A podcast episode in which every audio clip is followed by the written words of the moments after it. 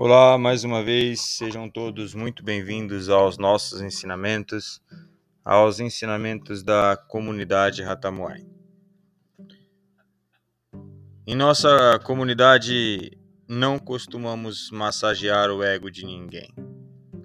Nossos mestres compreendem que nada sabem e nossos alunos estão aprendendo como se despertarem mestres. Todo aquele que atrai a atenção para si acumula um karma negativo.